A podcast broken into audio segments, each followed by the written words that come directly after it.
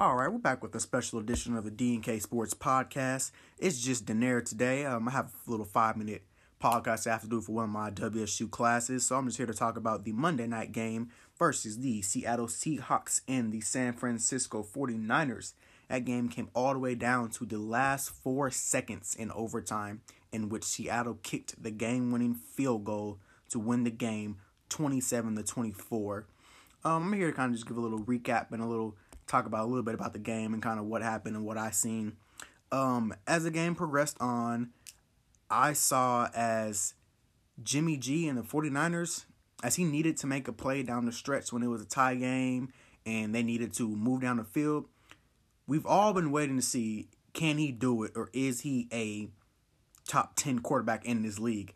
And from what I've seen, he looked flustered, he looked confused, he just he was not able to lead them on a game winning drive. So, with that being said, I don't know how far the 49ers will go because every other aspect on their team is checkmarked. They have a running back, they have a number one tight end, they have a number one receiver, they have a good defense.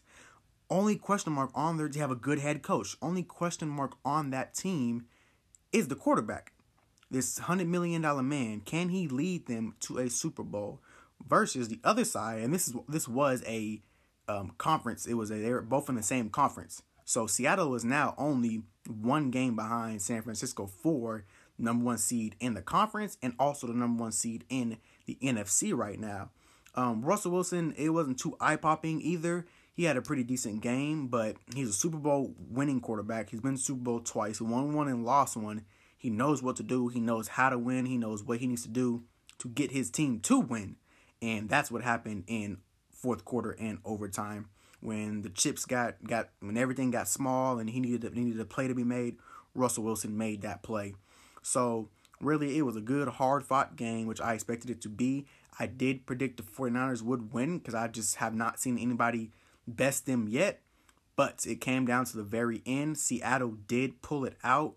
And man, that NFC race is looking really crazy because I mean you have I believe there's like four or five teams that are just right there at seven and one, seven and two, or something like that. Like it's just it's ridiculous. Each you won't know until the end of the year who really is gonna win that that that that conference. Really, I mean, you have I'm getting it pulled up right now for you.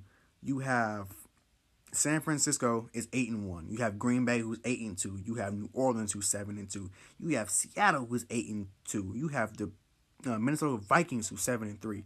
So that conference is just up for grabs completely. You just it's gonna come down to probably the last few weeks of the NFL to really see what's gonna happen and who's gonna get the number one seed, who's gonna get the number two seed, who's gonna get that first round bye, and who, what team will the NFC run through? Will it be the 49ers? Will it be the Seahawks? Will it be Green Bay?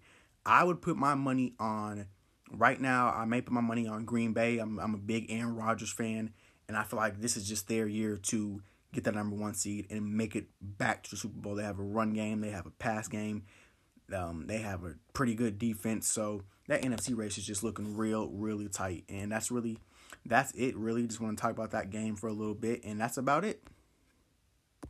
The podcast you just heard was made using Anchor. Ever thought about making your own podcast?